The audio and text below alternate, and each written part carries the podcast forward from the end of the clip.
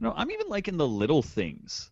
Like rereading it, and I'm coming across the part where Pellaeon is, you know, a 55 year vet of the Imperial military. And then I'm like, wait, this predates the prequels. But based on those numbers, he was somehow in the Imperial military before the Imperial military existed. Oh no, they he's actually he he he cameos in the Clone Wars cartoon. Oh yeah? Yeah, like he's there. It's like, hey, this is my little Venator class. I run it. Why That's am I taking orders from this 15 year old girl? Why am I taking orders from a 15 year old girl? My That is a- mustache is older than her. That is always a f- when you are a military vet, there is no reason not to ask that exact question Yes. because there is no valid explanation for that. Gundam Seed.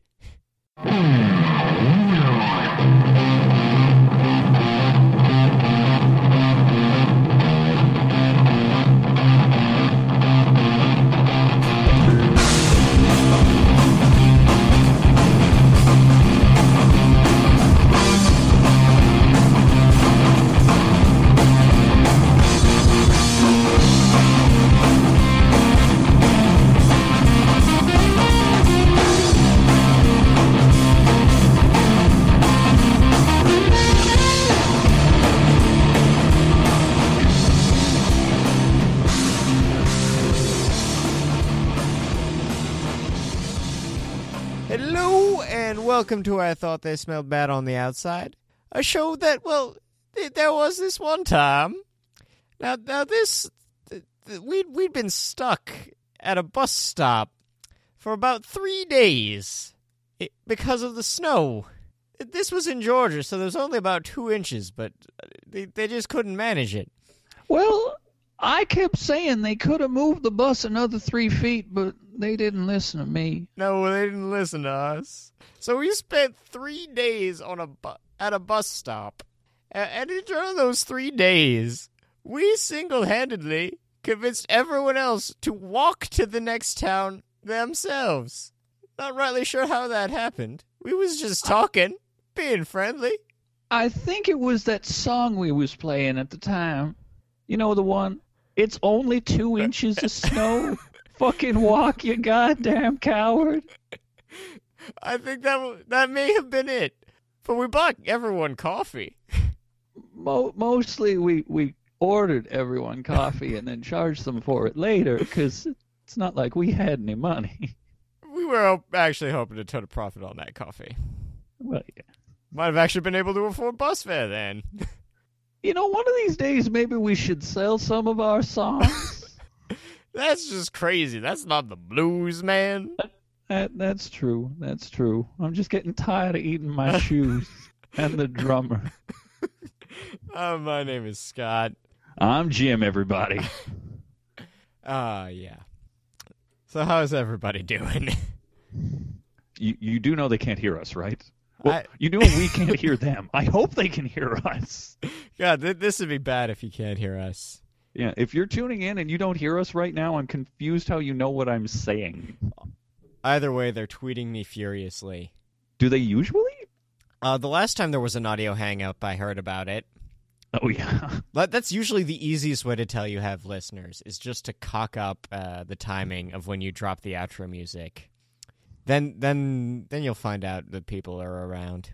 So when you do something right, nobody tells you. But when you screw up, everybody tells you. Well, yeah, of course. That that's just life, man. Can I'm anybody who's listening, I think I need to explain to you how positive reinforcement works. if you tell us we're doing well, it notifies us we're doing well. And we will continue to do so. In in theory. It's not like we're not prone to fucking up. Yeah.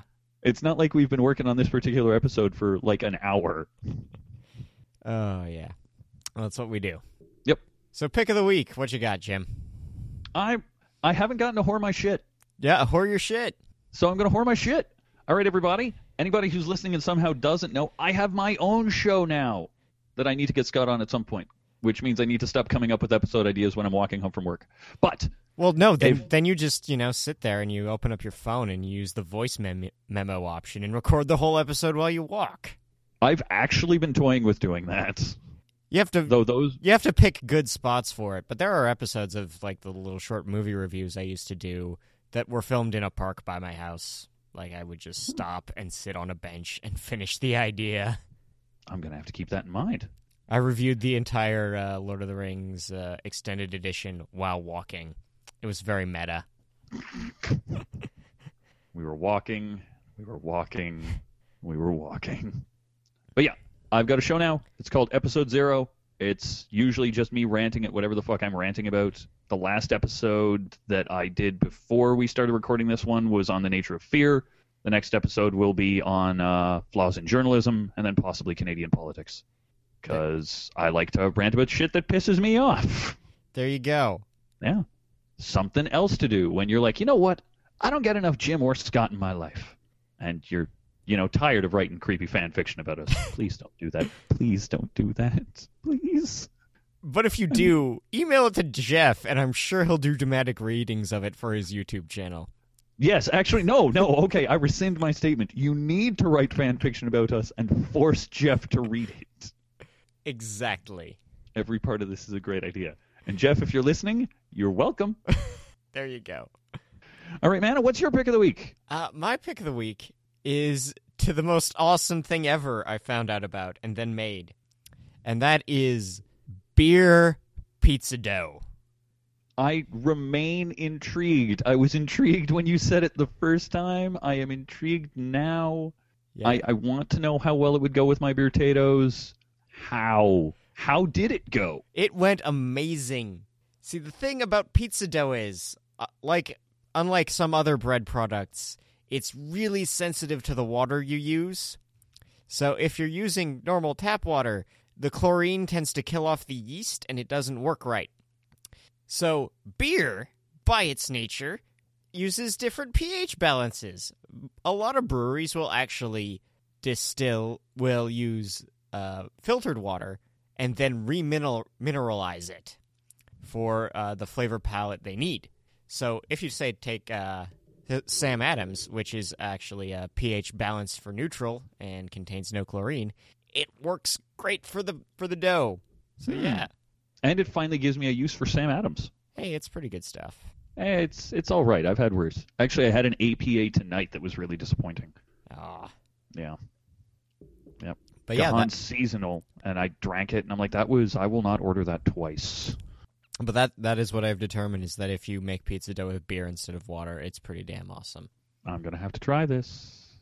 Yeah. Is there an actual recipe, or is it seriously just replace water with beer? Uh, there, there seem to be two floating around the internet. Uh, I went with the one that wasn't already sweetened, and it was literally just like three and a half cups of flour, a bottle of beer, a package of yeast, and a tablespoon of salt and a tablespoon of olive oil. Hmm. This does sound tasty. That's what I'm saying, man. Uh, so I'm gonna have to make this. I'm gonna have to try this, and it's gonna be good. And if it's not good, well, it's experiments with beer. Even then, it's still good. Yeah, well, you have to go out and buy, you know, a whole six pack, and there's five left after that, and So I can drink my pain away. you know that that still counts as a meal. Yeah. Though now I'm wondering how well it would go with stout, but that might not work. I, I yeah, you're you're probably gonna want to stay away from the darker range of the beer side of things. I'm just prone to using stout whenever I can when I cook. Well, yeah, like you do. Yeah, well, exactly. Stout goes great when you're trying to make the gravy for Irish stew. Mm-hmm. Kind of a given, but still. There we go. So we are tonight. We have a topic, and we are talking about Star Wars fan fiction. No, Yes. no. I know.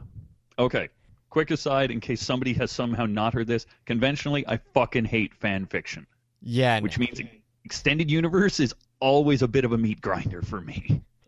But in the case of extended universe, it violates my usual contempt for fan fiction because the authors try and be true to the characters.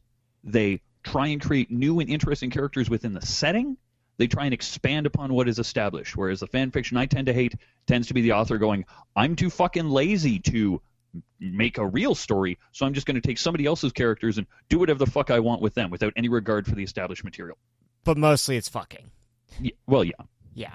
M- most of the time, people just use fan fiction because they're like, I would like to see this character have sex with this character, and apparently, I can't pay an artist for the commission because I'm cheap in addition to uncreative. Well, there are some things you just don't want to ask an artist to do. Like no, no. Go look up any anything. Rule thirty four. I guarantee somebody has probably already asked it. Probably. Probably true. Yeah. Like I'm pretty sure I could probably find, you know, Rule 34 for Joruus C'baoth, and I don't want to. I don't want to do that. I do not. It's it'll be in the show notes. oh crap. now that you've said it, I have to look. That I'm. You know what? Then I apologize to you, my friend. Yeah, I, I am sorry to visit that upon you. there we go. But yeah, we are 'Cause I- talking about Tim Zahn's little corner of the Star Wars universe, which is getting bigger. I get, which is not so little actually. It's pretty big, kind of a big deal. Yeah. It's well, it's the starting point. like it's hard to imagine like you know that like this was 1989 nothing star wars related had come out in five years Yeah. and tim zahn's just like okay get gets asked okay so do something new like where do you go And he's like, "Okay, I'll tell a story." What what am I gonna tell? Like, what do you put together? You have this established cinematic universe with established characters, but at the same time, I mean, we've brought this up with regards to Star Wars before. Its narrative is a little wonky. Like the narrative established in New Hope is not quite what it turns into in the rest, and certainly doesn't attach nicely to the prequels. But he's got this vague idea of this universe that he can build upon. I mean, Jedi ends, and we would love to pretend it's real clean, real easy. Hey, the Death Star blew up. Hey, the Imperial Navy directly around Endor got pretty badly beat up, and the Emperor is dead. Clearly, everybody has won. All the bad guys are gone. Let's all go home. you did there were dancing ewoks what what more do you need what we need is we just took an established political system, killed its leader, we committed regicide, and then we all danced around and acted like everything was okay. And it's like, no, no, no, yeah no that's not Yub how nub. reality works. picnic yum nub Yeah, it's like, no, okay, so all of our teddy bears are happy on this podunk forest moon that's never mattered before and doesn't matter now. yeah So what what do we do about this grand galactic empire that had total control over the known galaxy and we have just destroyed its emperor, his royal guard, several of his lesser viceroys and officers, several major military minds, his direct, you know, personal lieutenant slash assassin. What do we do? Oh right, no, there's still structures in place. You know, the Moffs and you know all You those the regional local- governors that were supposed to be keeping things in line Yeah, they're still around. And do you really think they're going to give up easily? Like, why would they? They have an established power base. They've. they have a vested interest in keeping it yeah yeah. bunch of dancing teddy bears. Here's these punk victors from a 20 year war who took out the leader. Okay, then I'll be the leader. and that and that's where we start is that it's been five years uh you know the rebels slowly trying to gain political legitimacy when all of a sudden this one guy he's really smart grabs a whole Freakishly so. freakishly smart sherlock holmes level grabs a whole bunch of random old tech that kind of works and then proceeds to hand their, their everyone their asses Yeah. And you've got Thrawn. Like, that's it. That's what Thrawn does. And his intelligence is how he does it. Like, I love just in that first little bit, right at the beginning of the book, when you which opens on a goddamn star destroyer which zahn does every time Yeah. I love that he can. good- I love that he's he he knows. It's like no, you open on a goddamn star destroyer. Yeah. We know how this goes. You see the cheese wedge come in. But it's like one shot. One shot. And Thrawn immediately knows. He's like, they're being led by this. They're being led by that, which means they're vulnerable to this. So we do that. Like to a far lesser extent. I love that for tactical awareness. Last week, I'm playing D&D, and my DM pits us against what should have been a generic orc. And he did something. He pulled out a feat And like it was one of those feats that you need two other feats to get. And the moment I saw it, I'm like, okay, we're dealing with at least a level five character. So I start telling my guys, like the rest of my team, I start telling them what to do to adjust to this on the assumption that I am dealing with a level five character with five hit dice, probably a fighter, and spiraling out from there. Now, am I saying any, I'm anywhere near Thrawn? Fuck no. Thrawn would have known the damn thing's stats after the first swing. But that's part of the fun. That's part of the tactical awareness. That's looking at your opponent and going, so what are you trying to hide from me and how can I get around it? And I mean, the rebels don't expect anything on Thrawn's level. Like, at what point in the established trilogy did we ever see the Imperial Navy show any real use of tactics? Well, no, because that their tactic was we don't engage without three to one odds in our favor. Yeah, we cheat. We got Like, more fuck. guys and more guns. Who Yeah. needs strategy? And well, on a basic straight up forces battle, that that makes perfect sense. That's how you do that. We have a million cheap tiny craft because I love tile ends, but what are tile ends but cheap tiny craft? Hey, it's engines and a chair and a gun. Yep, What more do you not want? even life support. it's always my favorite thing. Life support is too costly. We'll put it into the pilot suit. It's like what? but on a one-on-one battle, a tile end versus even a Y-wing isn't a fight. But they're like, we, we're not doing a one-on-one battle. I'm not fielding one tile N versus one X-wing. I'm fielding five tile N for one X-wing. Now the X-wing needs to be dodging ten shots at any given instant. X-wing pilots are good, not quite that good. So I mean, the rebels have to rely on superior power and a bit of tactical relay on their part, but they know the tactic the enemy is going to use. I mean, fuck, we've seen star destroyers run into one another. Yeah. Like, it's like there should be a million things preventing that from happening, and the Imperial Navy has grown so complacent that they do it by accident. They're just like, oh shit, we got I got hit with an ion cannon from the planet. Oh, the ship is lilting. Oh, I'm not gonna. Why would we lilt? Why would we lilt? We're in high Yeah, gravity. What? We're in high orbit. Why would we lilt? Who cares? Yeah, we're not in a gravity well. Presumably, we still have power because nobody is dying, which means one of us could probably kick up a comm relay and be like, "Hey guys, our ship is buggered. Don't run into us." But that sounds like work. we're the Imperial Navy. We're fucking lazy. Well, I, I love like, and I, the, the second thing Thrawn does is like, you know, you know why we kept winning? Fucking magic. That's why we kept winning. Like that, there were fucking wizards running shit, and that's how we won. so Let, let's get more. let's get us a wizard. Yeah. Fi- Fortunately, I know a crazy clone. I know a wizard who kind of thinks he's a good guy. Oh wait, he's just fucking nuts. Uh, yeah. I'll take Luke and Leia and the twins, and they'll join me, or they'll die. And it's like you are aware that makes you dark side, right? What? No, no. We're just gonna No. do this. We have to do it.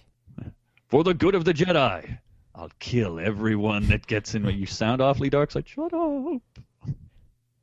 Fucking C'baoth. Uh, that- Actually, C'baoth I liked in that regard because it was one of those instances where it made the line between you know Jedi and Dark Jedi not as concrete. Like when Luke's going, he's not dark side. He's just insane. Well, and it, there's even that point where Luke finds him, and he he set himself up as you know just running this town, and he he's he's doing the the king's court thing, you know, let, hearing the grievances of the, his people, and it's like, no, why would you why would you investigate the scene of this fence? You, you can just like read his mind. It's easy, Yeah. and you have It's to, like, and uh, Luke has to stop and think. It's like that doesn't feel like a good idea. That feels unfair. Well, that's it. His exposure to Joruus causes him to kind of think about what it means to be a Jedi. And I like that. Like, that's one thing. Hell, that's one thing Zahn does nicely in that regard. Luke continues to learn. Luke continues to develop as the hero of a thousand faces. and he doesn't give up on the idealism either. No, No, like even even at the end of this, he's still like, you know, maybe he, maybe we can fix this guy. maybe he's not so far gone. Maybe there's something we can do. We can just help him. And of course, you know, he, he can't. He can't because he's bug nuts. Yeah. And I know, that was always one of those things when I was a kid. I was kind of wondered if you could clone a Jedi properly. So Yeah. C'baoth was kind of my answer. you know, no. The answer's probably no. No, they seem to go bug fucking crazy. Yeah. They seem to not be in control themselves. And to a point, I think that makes sense. Because, I mean, if you clone the guy, he's going to have his physical traits, but he's not going to have any of his knowledge. And if you just try and implant that, it's probably not going to work properly. Because there's some stuff you only learn through experience. And, I mean, it's really clear he has the basic Jedi ideologies in mind, but the approach vector is right off. So apparently, the first draft of this had C'baoth was um, crazy evil Ben Kenobi clone. Really? Yeah. That would have been wow, yeah, supposed to be a mad clone of Obi-Wan Kenobi that survived the Clone Wars. I I actually really would have enjoyed that because that would have made it a lot more traumatic for Luke, especially given the beginning. Yeah, I know, right? Like I don't know why that got shot down. may, I'm assuming they wanted to do things or maybe they hadn't defined what the Clone Wars yet were. So they didn't want to go, "Hey, the Clone Wars was, you know, a whole bunch of people fighting clones of themselves. It's going to be something else that we will clarify at a later date and eventually, you know, ramshackle together a trilogy out of." But that would I wow, I really would have enjoyed that. I really would have enjoyed that. I know, right? Fuck. I can't adequately make that head canon. No. But we have seen concept art for a fallen Ben Kenobi when there was still concept art for uh, Battlefront 3. So who knows? The story might yet exist. God, that would seriously ruin Luke's life. Oh yeah. Encounter this for like this dark side corrupted Ben Kenobi years after like young Ben has grown up, Luke is, you know, getting on in years, he's almost Ben's age, encounters this thing. Fuck. That's episode seven. I I would watch that. I would read that because that would be traumatic as hell. Like, how does he resolve that? Especially if you make sure that you know this twisted mockery of Ben Kenobi is every bit as dangerous as an ancient dark side riddled Ben Kenobi would be. Oh man, if I was the type to write fan fiction, I would write this. All right. So other new stuff we have. uh We have Mara Jade, who was like one of the few because Star Wars Expanded Universe authors got a little provincial as it went on, where no one really touched each other's OCs. This It's- is mine. You can't have it. Not not even okay. Karen Traviss went to "This is mine, you can't have it" territory. Yeah. But I think there was just these these sort of head these these like nods and handshakes across like between like say you know Stover and Stackpole and some of the other guys. Like apparently Zahn and Stackpole are buddies, but like Mara was the one that seems to everyone seems to actually use her. She got incorporated into the broader fiction much more readily than anyone else did. Oh, I could make a really awful joke. I'm not gonna, because I, I, first off, in general, I'm not gonna.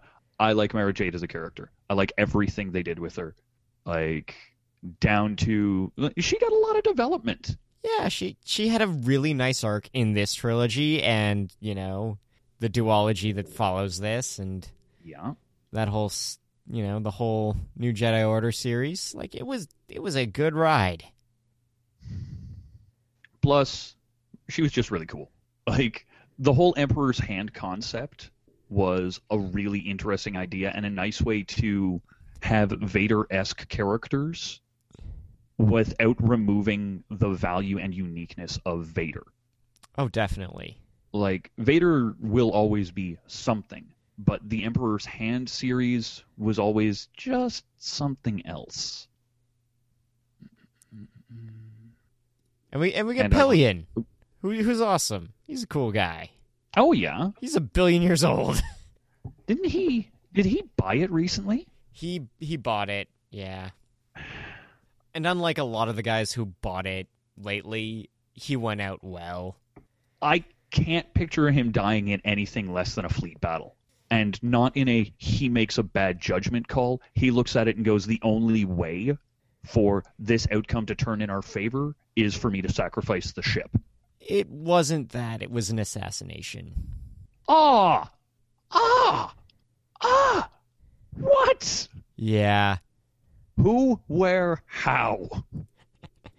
Uh yeah, it was it was uh, it was the end of legacy, man. Legacy of the Force. Tahiri did it on Jacen's orders. It was stupid. Ah. Ah. You know what? I'm really, really not liking Solo's kids. Okay. yeah, I know. But yeah, like, Like- Pellaeon, he's he's a cool guy. Like he's a good right hand. He's a great audience surrogate for some like he's a great Watson to to Thrawn. Like he's the guy that's like Well- I get steps A and B, but how'd you get to E? Oh, this, this, and this, dude. Oh, all right. And he's like, like- old school Imperial, so like when you find out one of his bridge officers fucked up, he gets honestly worried for the guy, and then Thrawn's like, I'm not gonna kill him. we Are- can't keep really? doing that to people. that demoralizes them. Y- yeah? I was saying that for years. Nobody ever listens. Stayed in popular, significant figure within the Empire. Oh my god. Damn, damn, damn. I'm just reading his death. Yep. Oh, but I like the fact that he gets one last dig in before. Good. Because no, like Paley comes across straight up as a consummate military man. Yeah. Like it's a job. It's he's worried about some of the decisions they make. Like you get that observation that the whole establishment of the Death Star was to try and consolidate the military power under the Emperor himself, and he's like, I don't really think this was a good idea. And given the events at the battle, I think I was right. and he was the one guy at Endor that looked at what was happening and said, "We should go now. This Yeah, ain't going well for losing. Us." May not be the only ones to notice this, but we're losing badly. Admittedly, it was the executor fall that drove that home, but it's the executor. Seeing that thing crash is enough to drive that home for anybody. Mm-hmm.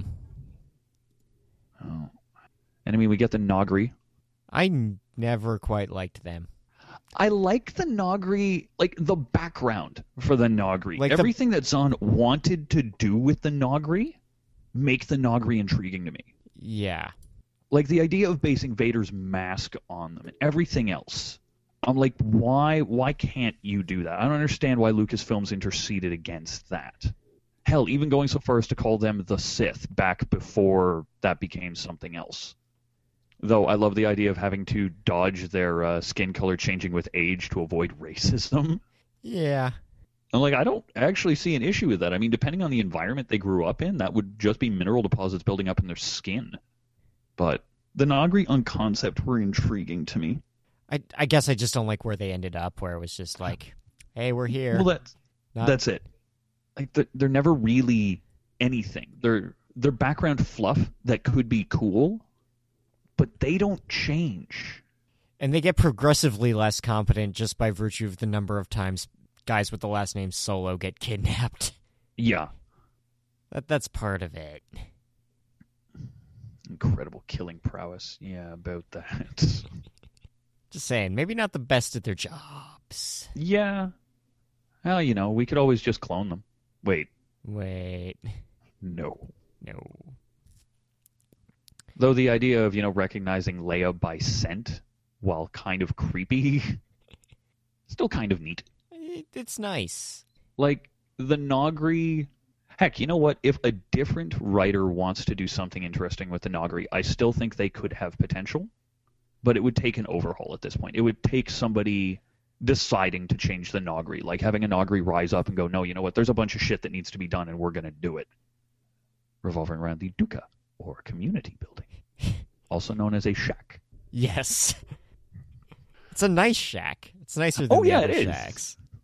The larger variation on the building was the Grand dukha, or Uh. Big Shack. yeah.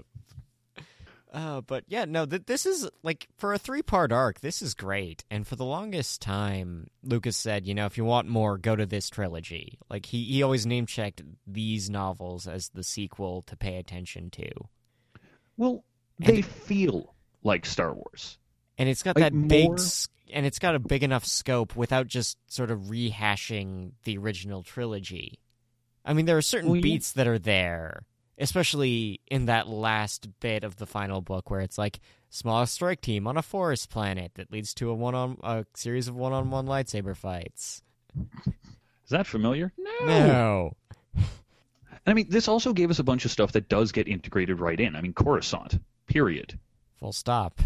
Yeah. Prior to That this, didn't have a name. no, actually, Hell, it did. It did. Had Did it? Abaddon. It? was in the Really? radio drama of Return of the Jedi. Ah.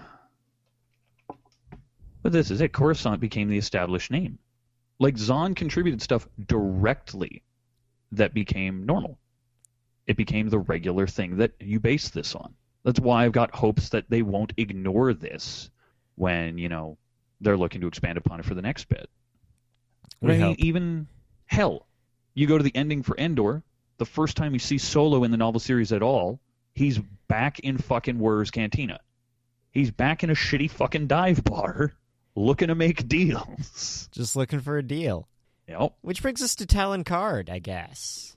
I liked the idea. I'd never considered it prior to reading it, but I mean, when you think about it, it makes sense. You kill Jabba, there's going to be a power vacuum. Like when I was a kid, it was always I was a kid. You know, you don't think too much further ahead most of the time, especially since you know Star Wars was just one of those things I'd always grown up with. But it's like Jabba dies, somebody's got to fill in that power vacuum.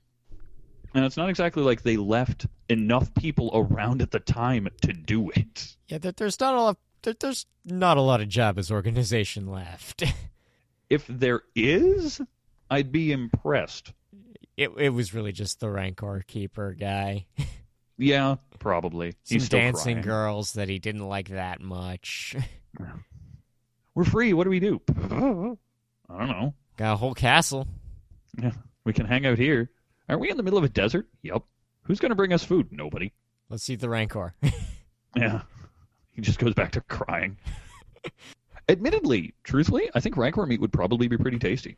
I doubt it. It's like reptilian. It's it's a carnivore and a reptile. Yeah, but it's beefy as hell. Oh uh, yeah, it's gonna be gamey and tough. You just got to season it properly. God, it's gonna be worse than alligator. I've never had alligator though. And it tastes like fish. Good fish or bad fish? Whatever the alligator got fed, honestly. Damn it. Wait. Damn it. So it was, I was about to say, wouldn't that make the rancor taste like human? I'm like, and whatever else the ro- Willick, Gamorrean. robot, Yeah. whatever else Jabba felt like throwing down there for giggles. Yeah. Like this is not exactly gonna be. This is not choice beef here. I'll admit, I'd probably still try it at least once. Yeah, well, yeah, Hey, You got it right. you gotta. Well, it's right there. it's, it's that or you die, because I'm pretty sure most of the food in Jabba's palace was probably poisoned. Yeah, or frogs. Yeah. Well, I mean, Hutts are notoriously resilient to poison and toxin, so somebody's going to be trying something to put him down. But yeah, back to Talon Karrde. I I like that he is. He could have been like just a caricature mob boss guy. Like he really could have been just insert insert organized crime stereotype here. Hmm. But there's no reason for him to be. Like, if we want him to just be some friggin' pseudo American Italian mobster wannabe to the point where you can hear him, you know, with a bad New York accent, he's not going to be particularly interesting. And I don't think Zahn would create him with the intent of making a bland character. He wants somebody who's filled in Jabba's role, which means we need somebody who's got that level of charisma, that level of poise, control, and ability in light of a new government, new developing periods, and going, okay, how do I integrate into this? Because the old ways aren't guaranteed to work. The rebels are the rebels are trying to set up a government, but they're probably going to be a little gun happy, and the empire is definitely going to be gun happy. So we kind of want to not piss them off right now. Just gotta play this cool. Yeah. Oh man, I just read what the French called this trilogy: What the French call it. the Black Crusade of the Mad Jedi. I like that. I like that a lot. But yeah, like like he he really brought an entire trilogy's worth of new stuff and kept it feeling like the original at the same time. It's something Yeah. like it's what you want from your fan fiction theoretically. you want it to feel organic. You want it to feel real and natural to the established material. Like, I will wax Gundam for a very quick second because this isn't a Gundam episode, but Frozen Teardrop reads like bad fan fiction. Which is weird because it's the original writer, isn't it? Yeah, I'm pretty sure. God. But the entire thing seems to just throw so much of its established material out the window and make a bunch of nonsensical changes to justify other decisions that it's like, what are you doing? Why would you do this? This doesn't make any sense. yeah, this but I is mean, from the this- original writer. Hmm? Yeah, that this this is from the original writer. Frozen Teardrop Yeah. was from the original writer. Yeah. And it's like, how? Why? What? Why? Why have you lost your fucking mind?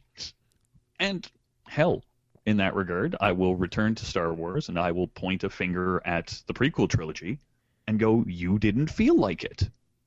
Like, in that regard, the prequel trilogy felt a little more like fan fiction. It made some weird decisions.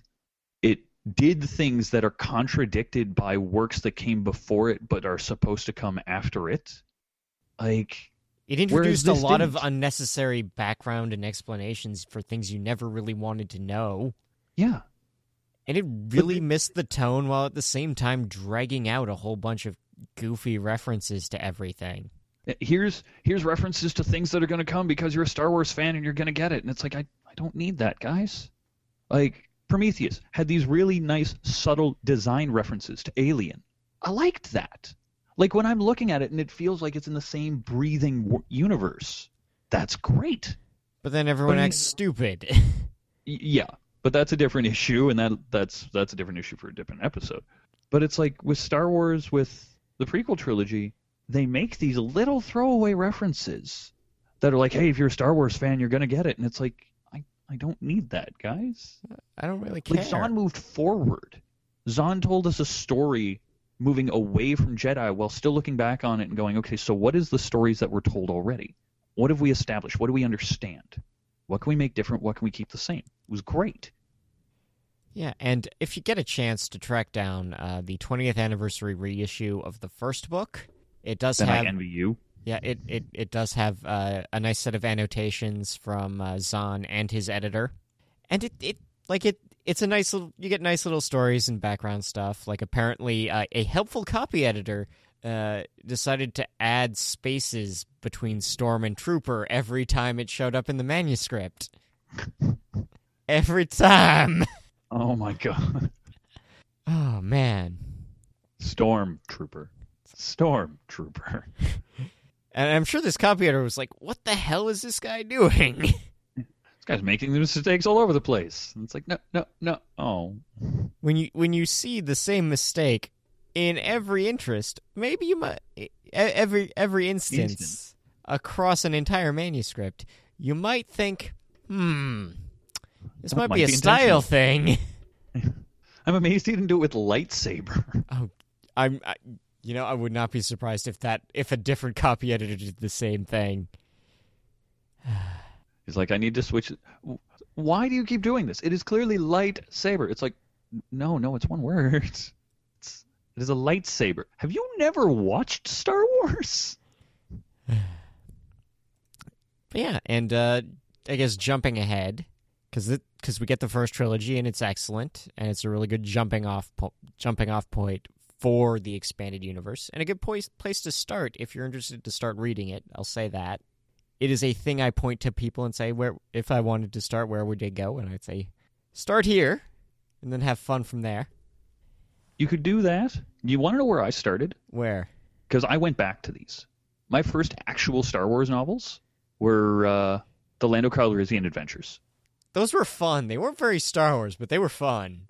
Well, that's it. That's all they were. It was like these these were as loosely Star Wars as they could be because it had the Falcon and it had Lando and it had his sidekick droid and Like he had that a, was all the Star Wars there was to it. like it had the Man, were they fun! Yeah. I, I don't know how Lando became a space archaeologist. You know what? It's Lando. Like Are any you gonna tell him no? well, like anything to get rich. And I love Yeah. and I and I love that this introduced the the concept that you know what? Mining gas in a floating city, that's kind of crazy. But no, he's got a crazier plan for to make money this week. Yeah. You know what's gonna be a great idea? Let's go steal this ancient, forgotten artifact and piss off a group of evil friggin' monsters. Um, will this really get us more money? I don't know. I'm just fucking bored. Or, or or even in this trilogy where his mining operation his his whole plan is to like set up a massive underground complex on a planet that is too close to its sun so it's a ridiculously hot. So the only usable port facility for shipping out the minerals has to be on the back of a bunch of walkers. Yeah. Like th- this is, Lando, a consummate con man. it's like, this is a great plan. Who's backing this? Han. Oh, At the end of the day, that is where Lando gets all of the initial capital he needs for whatever crazy plan he's got, and it's because it's the only real excitement Han's allowed to have. Except for getting kidnapped. Well, yeah. When his turn to get kidnapped comes around. Yeah, no, exactly. People are invading the house, so who's it's your turn this week, Han. Aww. I hate this. Somebody tell Lando I'm going to miss the card game. Lando engineers a daring rescue because he's bored.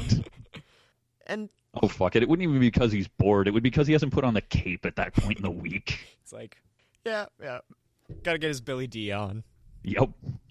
And I mean, th- this also sets some bad precedents, I think, for the expanded universe at the same time, where everything seemed to be hey, someone gets kidnapped. Luke goes on a wild goose chase. Uh, Lando does something crazy to make money. Yeah, we took really basic character traits that were sort of established, and suddenly they became tropes. Yeah. They became normal. There's like, a crazy, I like colorful. Lando being a sketchy con man, but somewhere along the way you stop nearly getting yourself dead and go, I think I need a normal job. Well, I I love that you know there there was a one point where it's like you know what I haven't tried as a get rich quick scheme just marrying into money. I'm gonna go do that. I've got a list of the top five richest bachelorettes in the universe. Let's hit them. Admittedly, that that should have been his first plan. It's not exactly like Lando is, you know, weak when it comes to charm. Yeah, but now he's like sixty, which means it's a challenge. That's probably the only reason he didn't do it sooner. it's like And at the same time, there are there are you know twenty year olds who would not balk at Sean Connery or Billy Dee right now. hey, Colt Forty Five works Yeah. every time. Oh, I really hope they get Billy Dee back. What else is he doing? Other than being Billy Dee, which not only is that a full time job, it is a job that pays well. So legitimately, I have no idea. Gonna have to try Colt 45 one of these days. I've Oh. never had it. It it's awful. I'm not. Legitimately, I am not surprised. Oh. Uh, yeah, no. Apparently, he is signed for episode seven. sweet. All right, but jumping forward, uh, Zahn got to write a sequel to this, sort of, with a paired novels, uh, Spectre of the Past, Vision of the Future, where we've got Pellaeon trying to make peace with the Republic now, but a bunch of douchebags are like, no, let let let let's pretend Thrawn's back and start the war again. It'll go great for us. No, because he was a tactical genius, and you're fucking retarded. Which was basically the short version of how that went. Yeah. This, how could this possibly go wrong? And it's like, because you're an idiot. That's how. All the tactical awareness of a bag of Cheetos. And by this point, the rebellion has kind of started to learn tactics. Well, they've got like four guys. They've got four guys who know what they're doing. I mean, Wedge Antilles can't lose even if he tries. I- He's it's on record. He tried to lose and then he didn't. Yeah. I was about to try and argue the point, and I'm like, no, no, I can't actually think of a scenario where that's happened. There aren't too many people with two Death Stars on their X-wing. And I mean, by all rights, he shouldn't have anywhere near. Well, his piloting ability is outstanding, but his ticket should have gotten punched by now. Considering how long he kept going. Well, he has this habit of being like two feet behind the main characters all the time. Which gets a lot of other people killed. Yup. Like normally, even in popular fiction in general, it's like I'm the guy who's behind the named character, so I have to die in one of these scenes just to add pathos. Then they try and kill Wedge, and it just doesn't work. Like I like he's clearly wearing a bulletproof red shirt. That's that's the Yeah. only way. And we'll get to the X-wing novels where he does cool stuff at a later Where he episode. basically saves the damn universe. three times. Yes. Yep. But yeah, that we got to follow up, and then the other side, the other side of the plot, because you always got to have at least two lines going in these. Is uh, Luke and Mara are looking into some crazy shit on the edge of the galaxy, and eventually, and that gets resolved nebulously.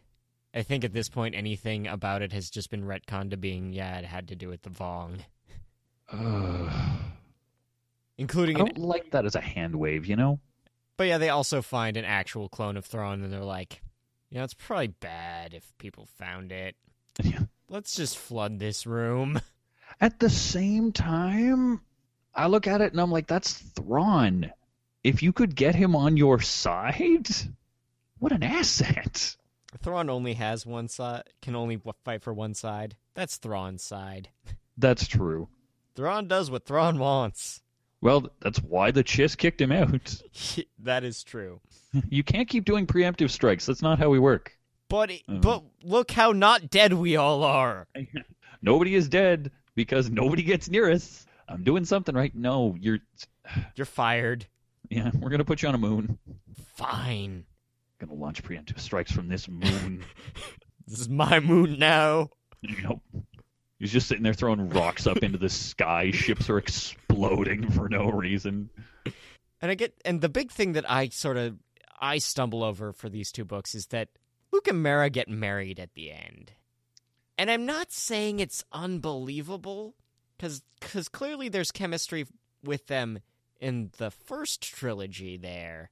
It's Yeah. that there's n- in all the intervening books of, for like 8 years there was nothing going on between them. Like there was there were no intervening steps. The tension didn't the the tension didn't stay. That could just be the fault of the authors, though. Honestly. Oh, uh, no, I think it's editorial. Like they they did not they did not have a firm grasp on what to do beyond just saying, "Okay, let let's just kind of put all of these in little bubbles where yes, they all happened, but they don't really affect each other much." which is kind of bullshit. Yeah, it's kind of bullshit and you, Luke spends a lot of time yo-yoing character-wise.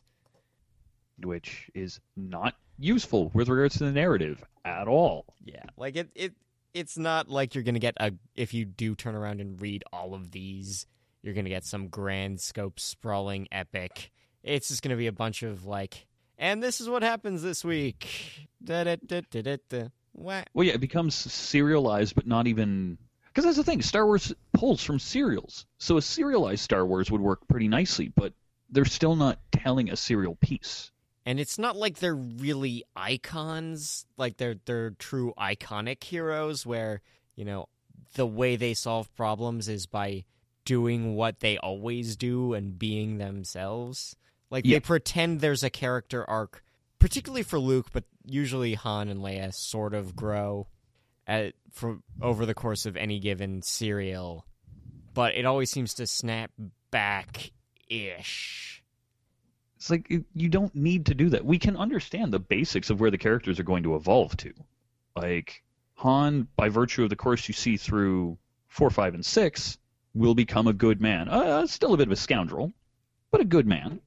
Leia will remain something of a politician, something of a leader. Luke will eventually become Ben Kenobi.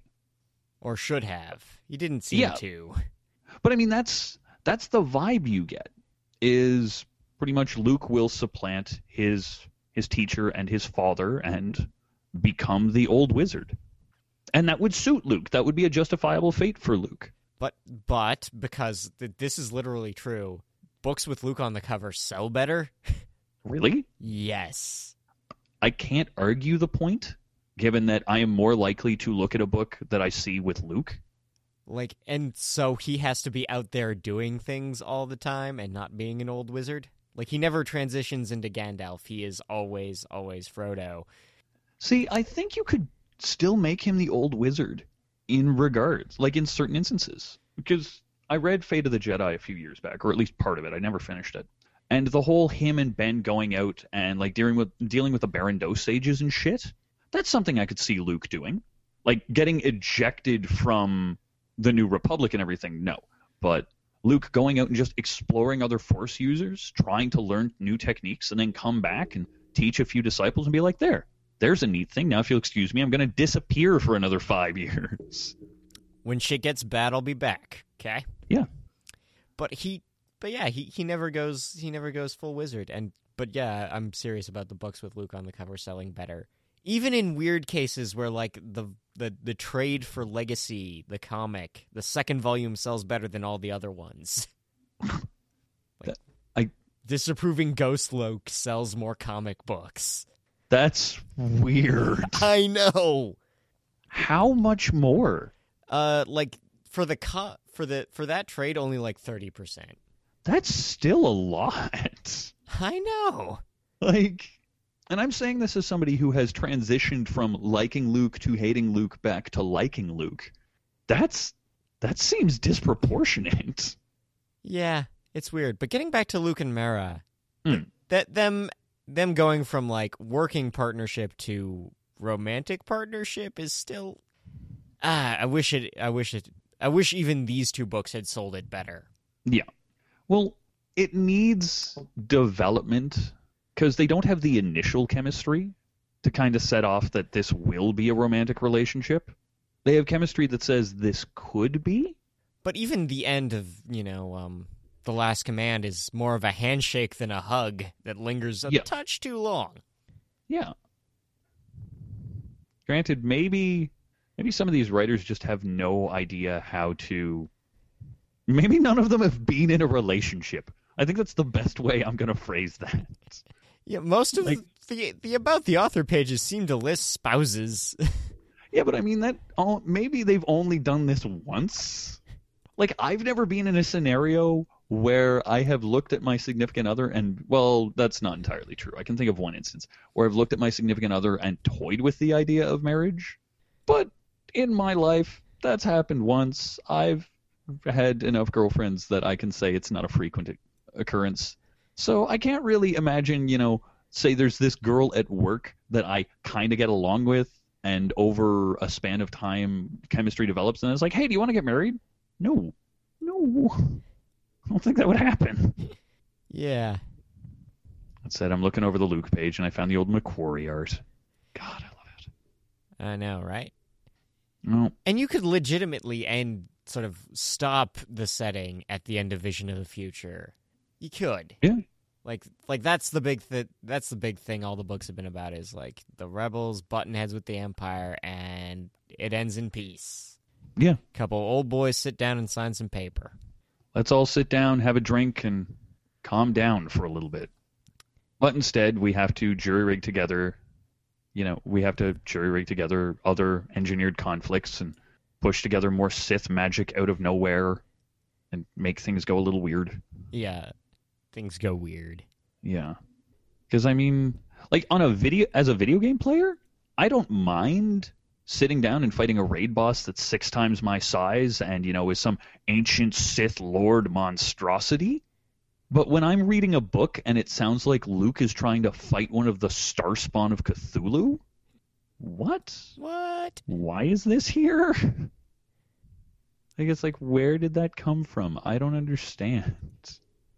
And you know what? While while we're doing this, while while we're going, um, Zahn has done some other stuff. Like he's gotten to expand stuff from these novels out into full ideas with you know, um, kind of a pair of novels that they aren't listed as sequels to each other, but they definitely go together. Which are you know the uh, the the full story of Outbound Flight, where you get introduced to um, the original Jorus C'baoth, who was also crazy and kind of a Yeah. pet dark Jedi. He was not stable. That's part of the reason I think the clone was as visibly cracked as he was. Yeah, but now now it's like sort of calls into question is like, okay, was it just because the original was crazy? Like I think he fell into basically writing the exact same character for this guy. Uh, yeah, which is a shame. Where and and I mean I don't know if having him just be straight up virtuous, you know, you know, you know the the quasi Ben would have been better. I think you could have written him as stalwart. Like you didn't have to have him be crazy, have him crack due to the pressure. But yeah, Yeah.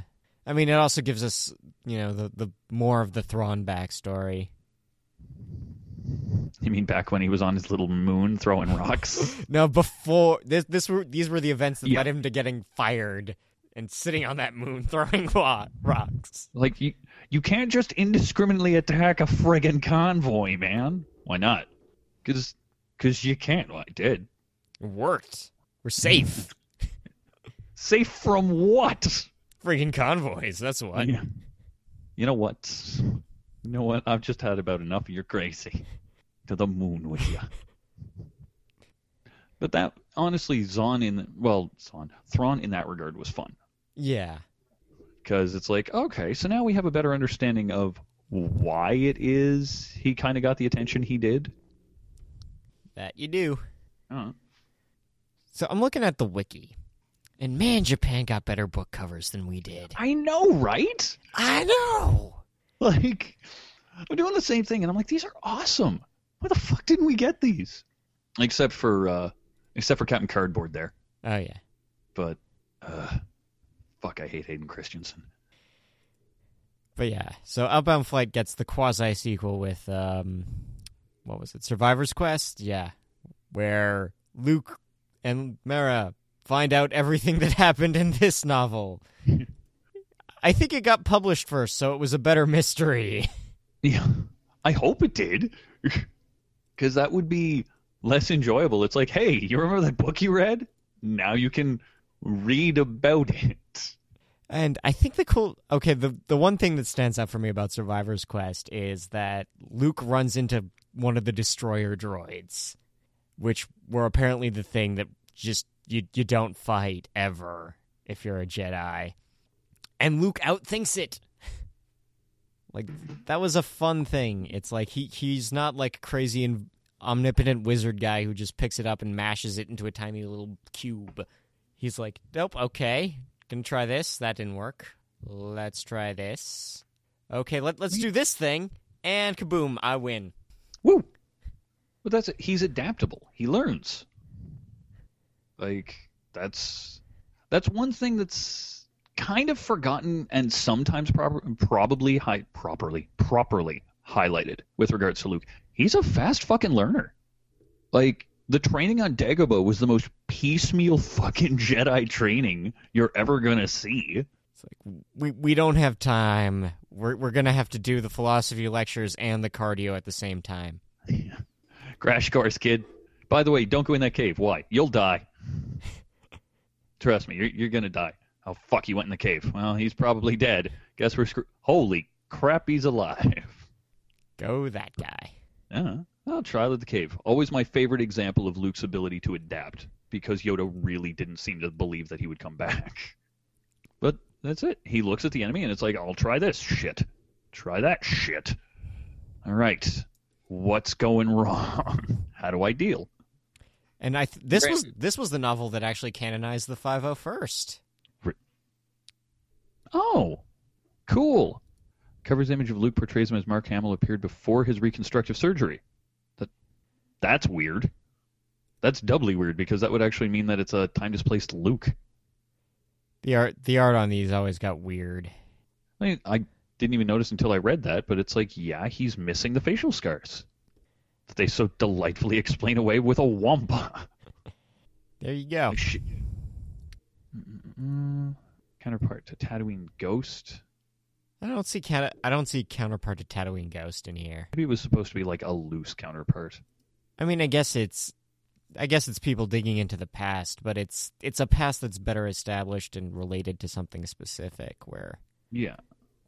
yeah, I'm I'm, I'm not seeing that, but I, I those two were all right. Like if you just wanted to read the Zahn ones, th there's a nice little story that maybe belabors a couple points too much. It's not like it beats the dead horse completely, so yeah, it's not totally beaten the that. If you really want to know everything about Thrawn, there you go. now you know everything you could ever want to know. This is his favorite dish. And it's like, no, I don't care. And I guess uh, you know, let's just do the last three Zahn things while we're going, which was uh, allegiance and choices of one, which are another pair that go together. Where renegade, it's got renegade vigilante stormtroopers. That's pretty awesome. Well, it, it's nice to see a group of stormtroopers who have a snowball's chance at hitting anything for once. Well, I like that these guys actually seem to be smart. Like, I like that their whole vigilante operation hinges on pretty basic con artistry. Yeah. It's like, at some point, they point out, it's like, you know what? Having five stormtroopers in a room implies an entire legion following up on us. We can get away with a lot. Yeah. And it, it's a good Han story, even. I mean, Mara's in it, but she's very much in the same place as, you know, she, she doesn't really have much going on. Well, that was 2007 yet. Honestly, by that point, they were kind of shoehorning her in anyway. Ah, I, I think it was there because Zahn likes writing her, but Well, didn't necessarily have, does? but didn't necessarily have a full character arc for her. It's just her Yeah. going about being a spy and taking guys out. Who the hell? What? I just saw this reference to somebody named Stacy who is part of Pink Five. Oh yeah, it's a little fan comedy movie. It won a one of the fan it won one of the fan film awards when they were still giving those out. Huh. I've never even heard of this. It, It- Read a lovely article once explaining why it is they took out the scenes of the female pilots dying. the- Because yeah, you know there was female pilots in Jedi, right? yeah, there were. Yeah. One black Do you know why they took them out? because they died horribly, and that seemed sexist. Well, it both seemed sexist, and the audience reacted, both men and women reacted really, really badly to seeing women die on screen. Like, the audience didn't give a shit. You could kill every male character on screen. Nobody gave an absolute rat's ass in hell. But all of a sudden, you kill a female, and people are up in arms? oh, it was the '80s. Women in the military wasn't a thing. Yeah. Yeah, but it was the 80s. You have a problem? Take cocaine. There, your problem's gone. Admittedly, the movie theater was probably too cheap to front for cocaine for everybody. Test so- audiences can't look. They're already giving them the movie and the refreshments to be the test audiences. You, you, you can't just give them cocaine too.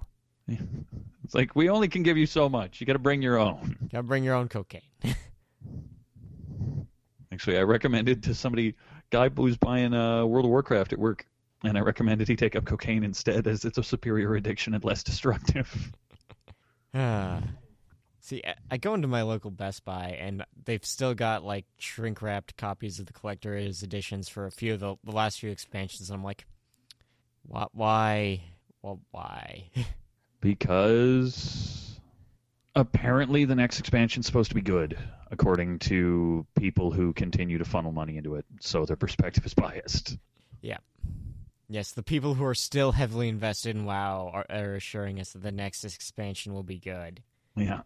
It's like, and I will take a crack addict's vote with regards to drug use. Right on. Rock Thanks.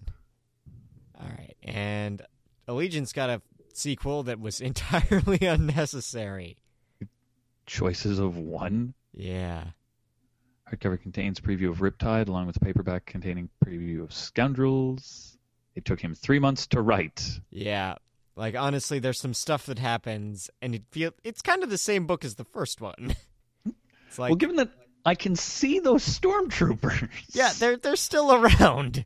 They're like we're hiding back here. Nobody will see us. They'll think it's a different book.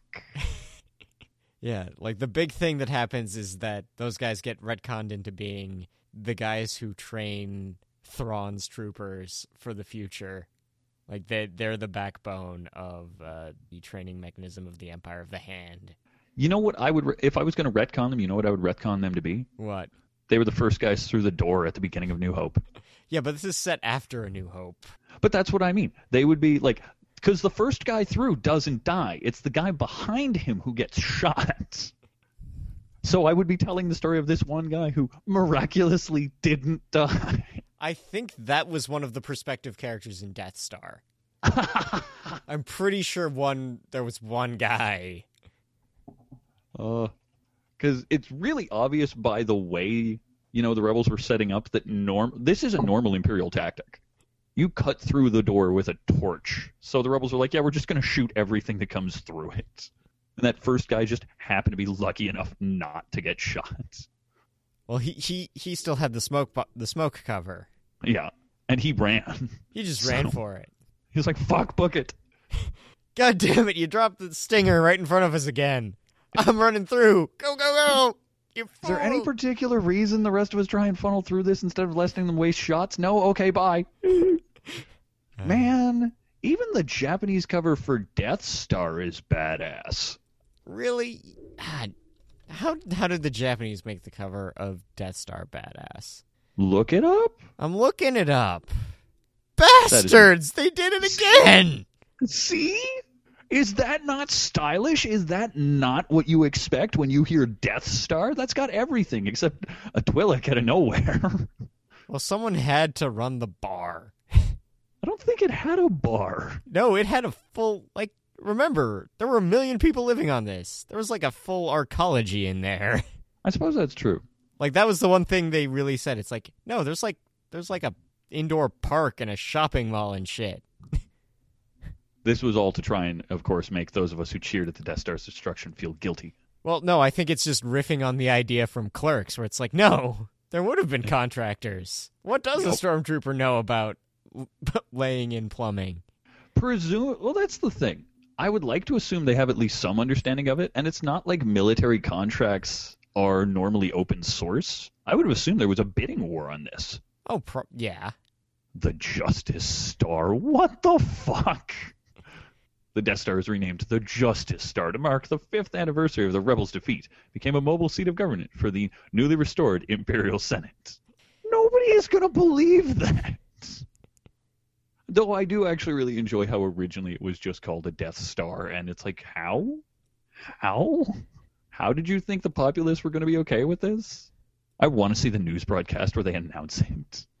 Uh, yeah. And uh, the last Zahn one, just for the sake of completion, is Scoundrels, an entirely standalone thing where for some reason Han Solo runs a caper. Reasons? yeah, like he, he he's stuck on some planet, realizes the uh, the local governor is corrupt as fuck, and it's like, you know, let's steal all of his money. Let's do that. That is a Han thing to do. Well, actually, it's a Lando thing to do, but it's a Han thing that, you know, well, it's a Lando thing that Han would be on board for. Because Han would be like, he's corrupt and scum, and Lando would be like, I fucking love money. And that that was basically the pitch. He he literally got like it. It's so Ocean's Eleven that he deliberately recruits ten other guys. See, the cover looks like usual suspects to me. Well, and if you well, if you look at the full like the full spread, you see the other guys in it, and then it looks then it starts to look like a heist movie. Oh, okay, yeah. You need the back panel in there, Yeah, and the I love how the spine part of the jacket has, you know, like a vent. just so you Like you don't see- just so you don't get like half of someone's face on it. You could have put a droid there. True. You could easily have crammed an astromech into that spot. And that would have been awesome.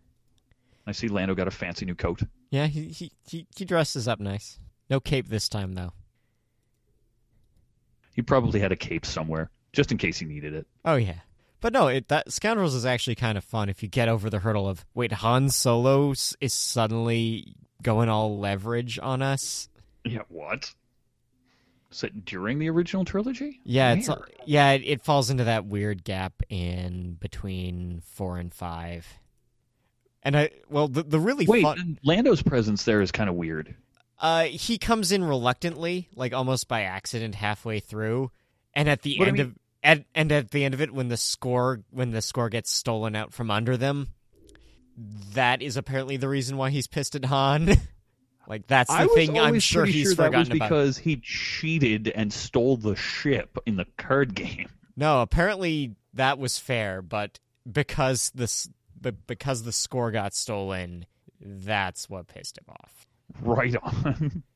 Like it turns out, like the big reveal, and I'll spoil it, is that the entire thing is actually Boba Fett playing solo oh, just to take out um not not even the governor who's corrupt, but like the Black Sun guy who's in collusion with the governor. nice. Now, is this is this Boba, you know, post prequel trilogy, or is this Boba Tales from the Bounty Hunter tri- like Fett. I, I think it he uh, Zahn actually does a good job of sort of uh, merging those two sort of aspects where it's like Oh, okay. Because that bugged me. Yeah. Like I really liked Tales of the Bounty Hunter Boba Fett, and you know this somewhat existent code of ethics that he has, and it's all just because of who he grew up as. And then you know we get the prequel trilogy. Oh, he's a clone. It's like what? What? What? Why? We don't have to rule of cool this, guys. It's okay. Really. but yeah no th- this is actually a fun this is fun stuff. I may have to pick this up. I'm pretty sure you still got it at uh, my Indigo. Oh, they're well. They got to keep the the entire shelf full of Star Wars tie-ins stocked with everything. Yeah. God forbid they don't have every single one available. Well, I mean, they even had the universe expansion book for Old Republic like two years ago, and they still have copies of it.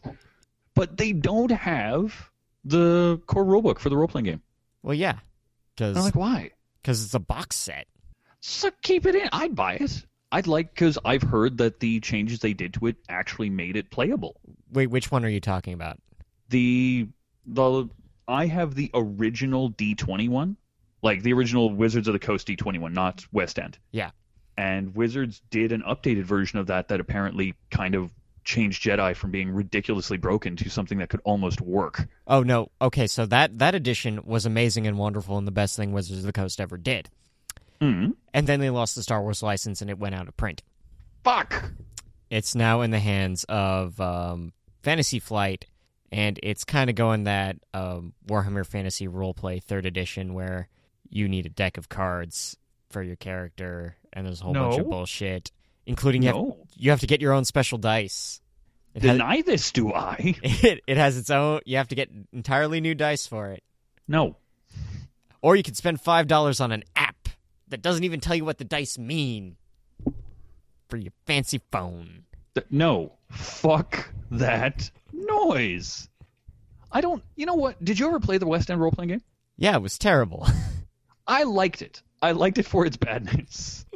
Because it had Hydro Spanner on the list and still didn't explain what a damn Hydro Spanner does.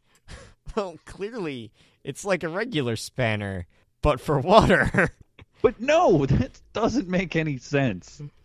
Uh, no, it, it it's a space wrench. That's what it Yeah, that's- is. You, you just take a regular thing and then put a prefix in front of it, and it's a space tool now. But we picked up the D21 and it was less than. It was good, but it was like Jedi were way too fucking powerful as a result. So when I heard about the revised, I was, I was trying to track it down. So the idea that it's tubed kind of sucks. Let's see. I've got about half of the books. The only one I really want is obscenely expensive. On What on are you after? second- I'm at, I'm after Starships of the Galaxy, which goes for about ninety these days. Jesus Jones. That's nothing. The Knights of the Old Republic setting book goes triple digits. Why? Uh, cause it has Knights of the Old Republic on the front? I don't know. Uh,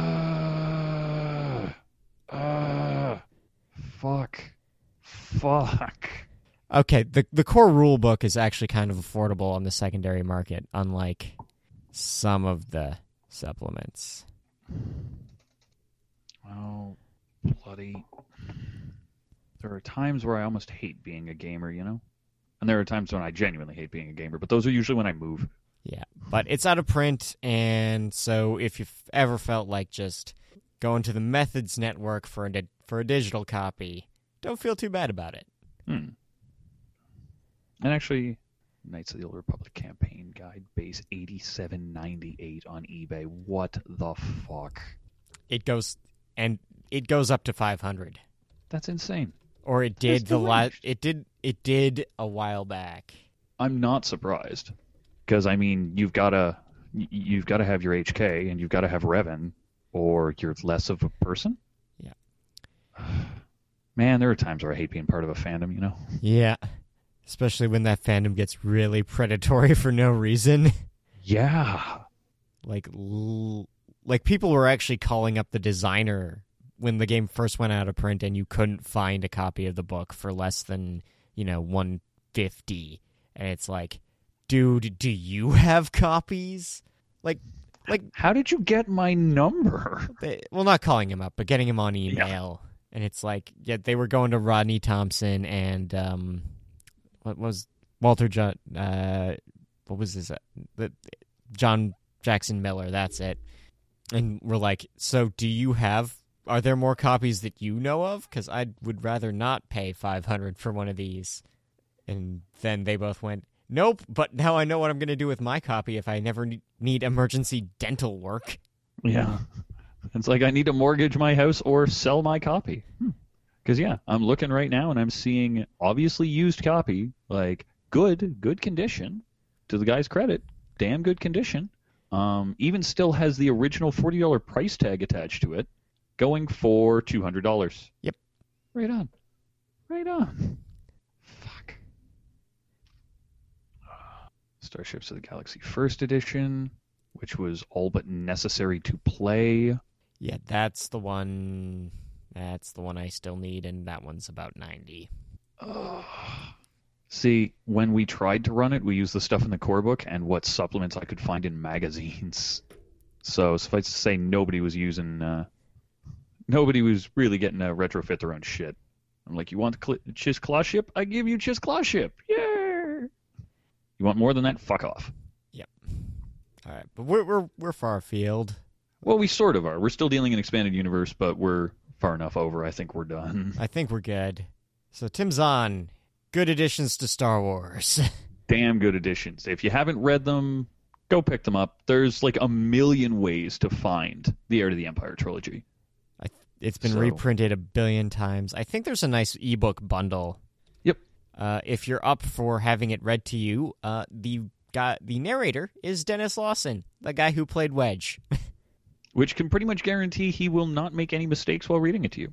yeah, he he will pronounce stormtrooper as one word. Yep. You can tell. He may, in fact, pronounce it as two words if that's what it says in the sentence. And then he'll point out that's not what it should suppo- That's not what it should be. That's not what it's supposed to be. You will have picked up on the fact that I personally just fucked up that sentence.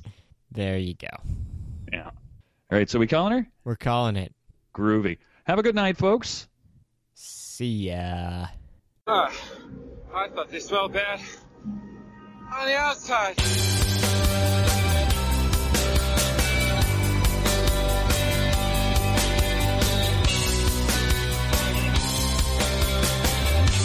I Thought They Smelled Bad on the Outside is released under an attribution, non-commercial, share-alike 3.0 International Creative Commons license. Please visit our website at sbopodcast.blogspot.com for more episodes as well as social media information. Thank you.